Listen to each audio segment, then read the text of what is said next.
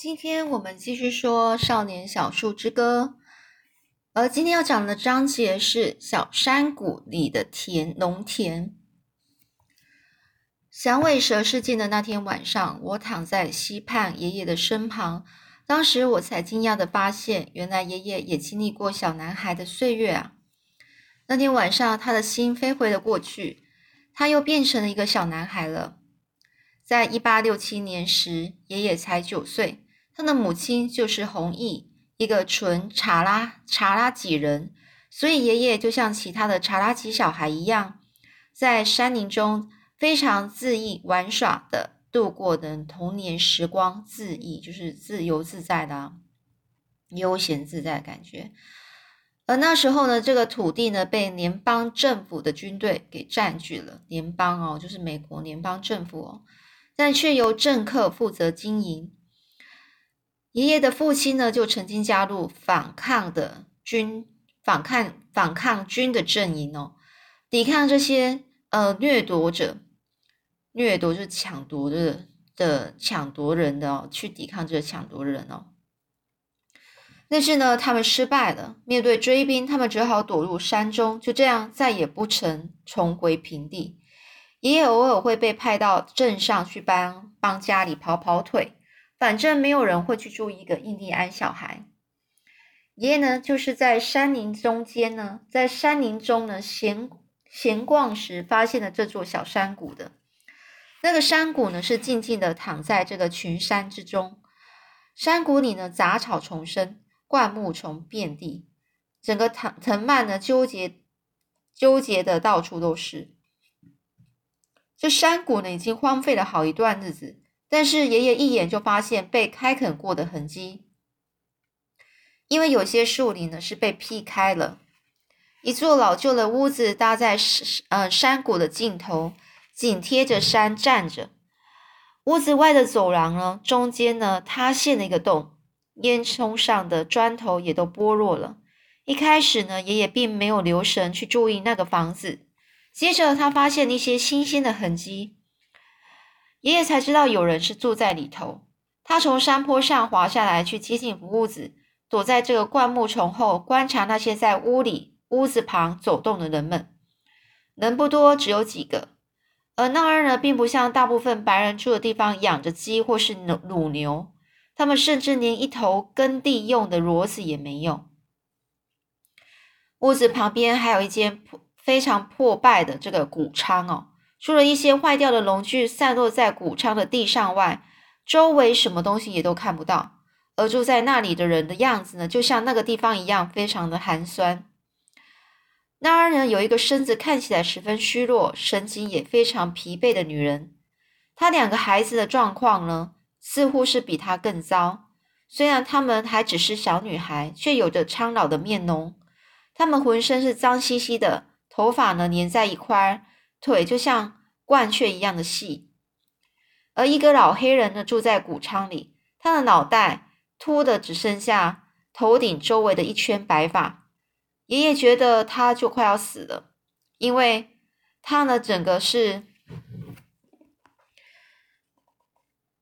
整个是扣揉着腰，呃，头呢是低垂着，扣揉的意思就是。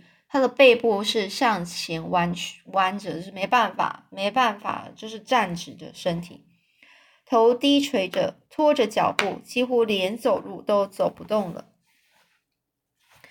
当爷爷正打算离开的时候，他又发现另外一个人，那是一个身材高大、穿着破烂灰色制服的男男人。他只有一条腿，这个残残腿上绑着一根山胡桃棍子做成的义肢。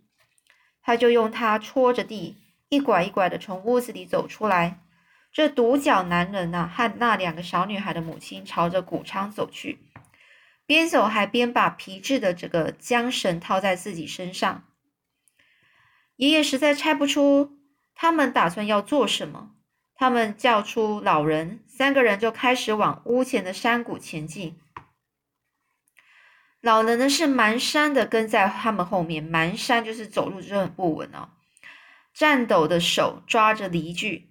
当他们走到房子前面的时候，这个独角男人和女人弯着下腰，开始拉动缰绳，而老人则在后头费力的长着梨。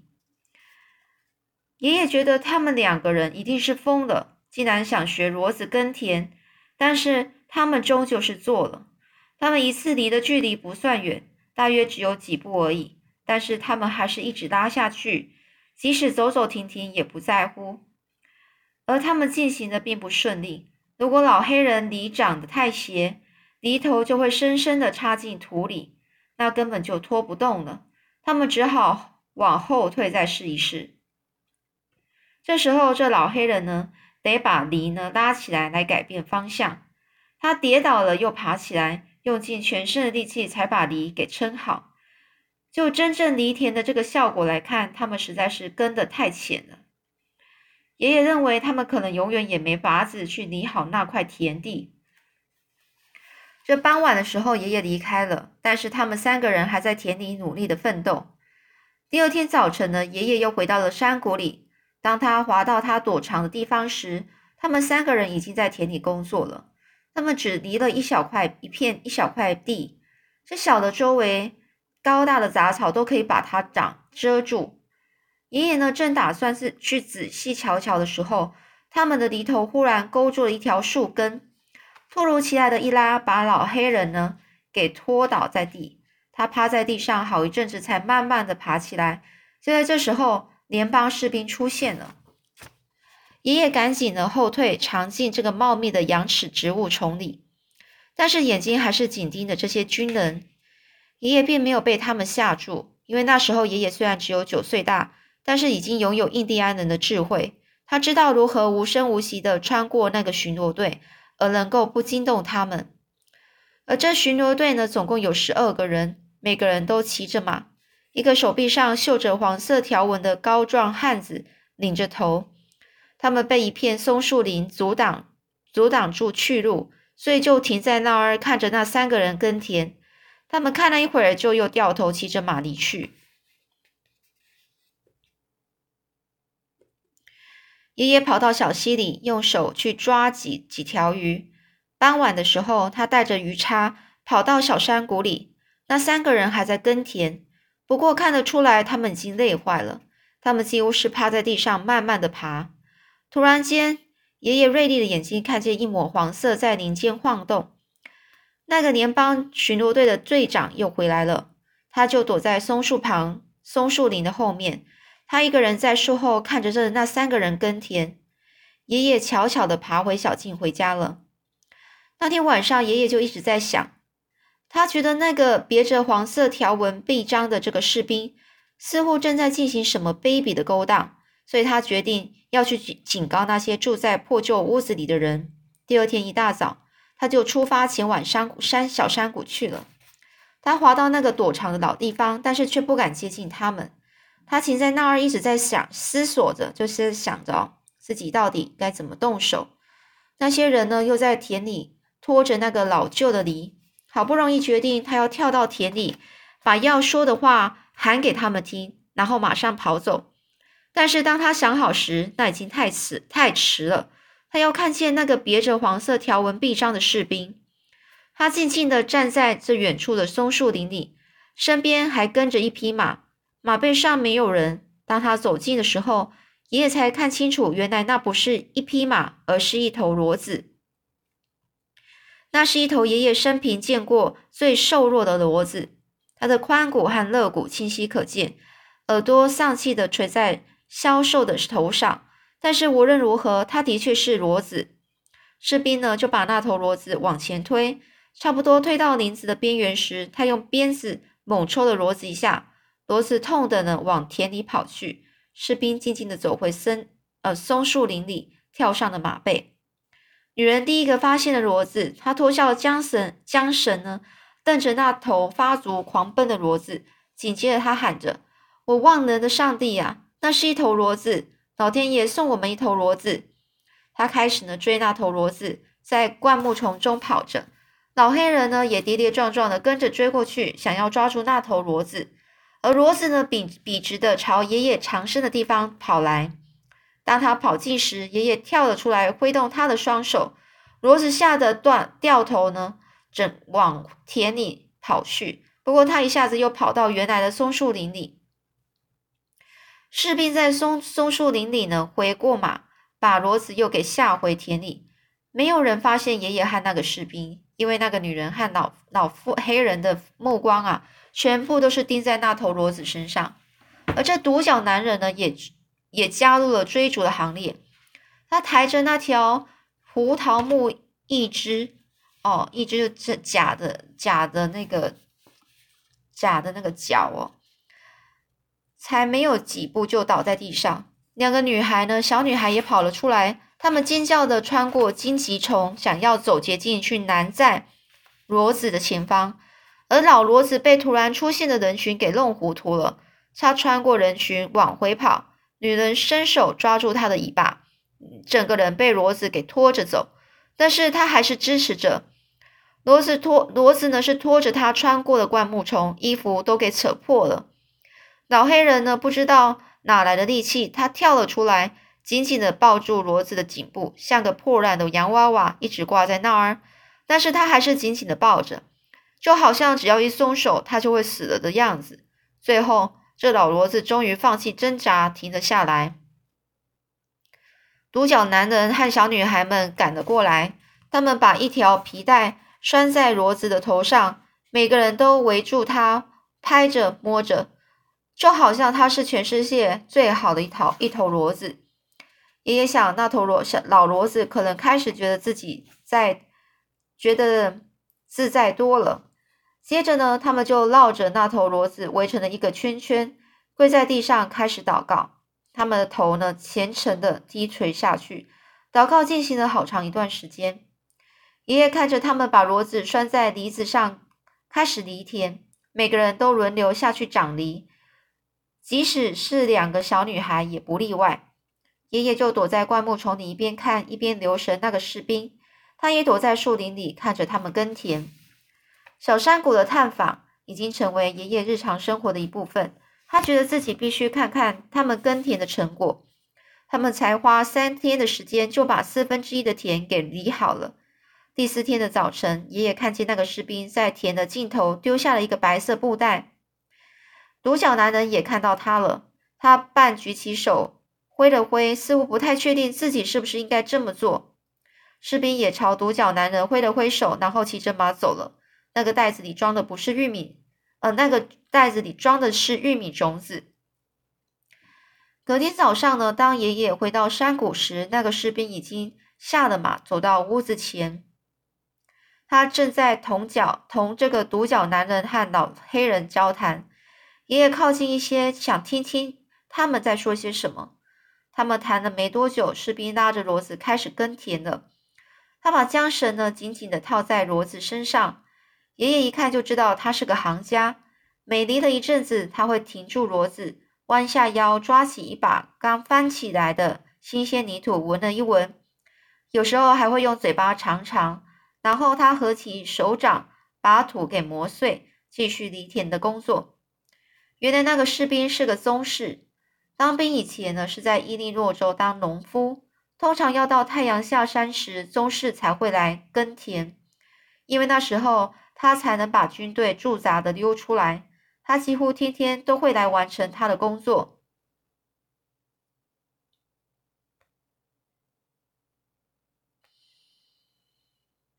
有一天晚上呢，宗室带了一位瘦巴巴的士兵来到了田里。那个士兵呢，稚气未脱的模样，似乎当兵呢对他是嫌早了些。但是他的确是个军人。从此以后，他开始每天跟着宗室一起来。他还带了一些小树苗，他们都是苹果树苗。他打算把树苹果树呢是种在田地周围。他经常花了一个钟头的时间才种好一棵，而且还拿水灌溉它。他把小树苗根部的土拍紧。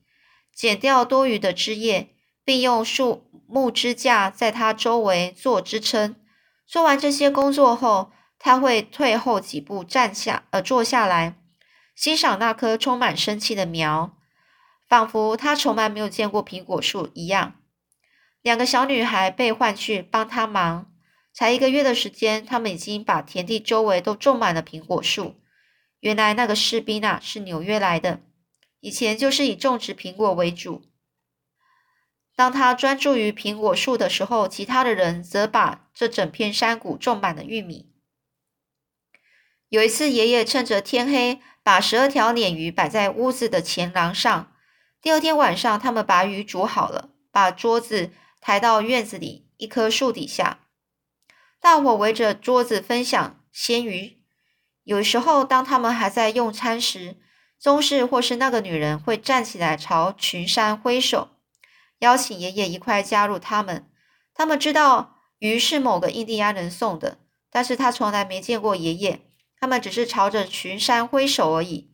由于他们不是印第安人，所以才分辨不出藏在森林中那抹和周围不一样的颜色。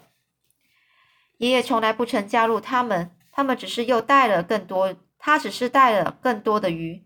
他把鱼吊在附近院子的树枝上。因为他不敢再走的走进前廊了。爷爷说，他把鱼送给他们的原因，是因为那些人不像印第安人那么顾虑周全。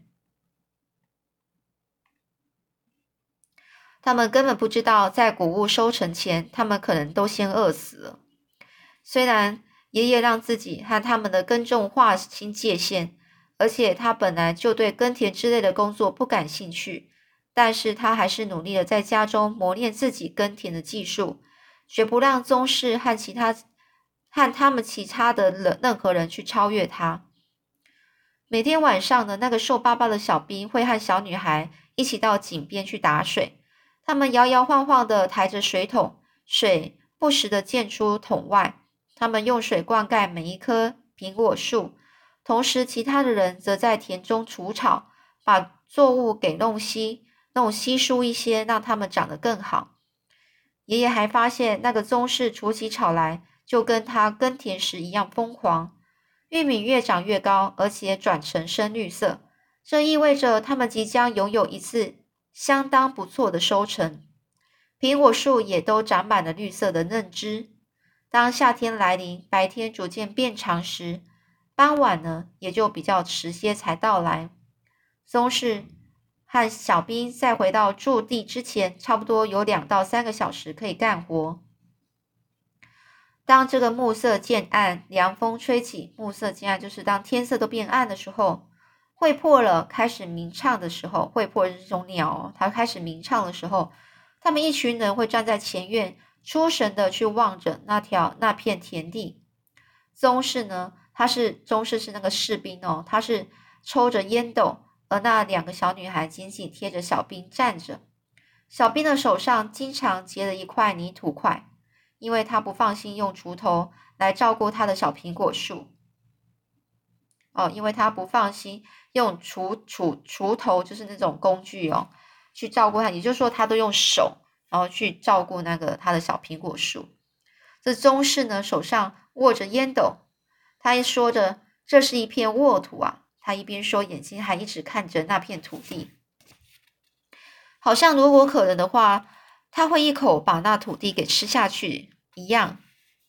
而独角男人附附和的说：“没错，这是一片沃土。”老黑人也说了：“我从来没有种过这么好的玉米。”而他每天晚上都会重复的说这句话。这那个老黑人啊，每天晚上都会重复说：“从来没有看过这么好的玉米。”那爷爷说呢，他曾经呢幽静看过旧景，看个究竟，发现他们每天都只是站在那儿看着那片土地，然后说着同样的话，那片土地就好像变成了某种他们每天都必须用眼睛去膜拜的自然奇迹。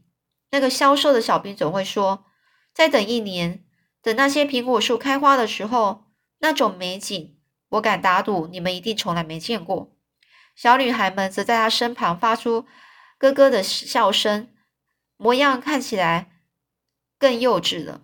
而宗室呢，用烟斗指着远方的一座山，说着：“明年你一定还会想把那片狭长的矮林地也给开垦了，那大约可以种三到四亩的玉米。”爷爷看得出来，这片小山谷能利用的空地方都被他们开发了，而且那群人似乎已经步上了轨道。正当他开始对这个观察工作失去兴兴趣的时候，那些管辖土地人出现了。那后来又怎么样呢？我们下次再继续说喽。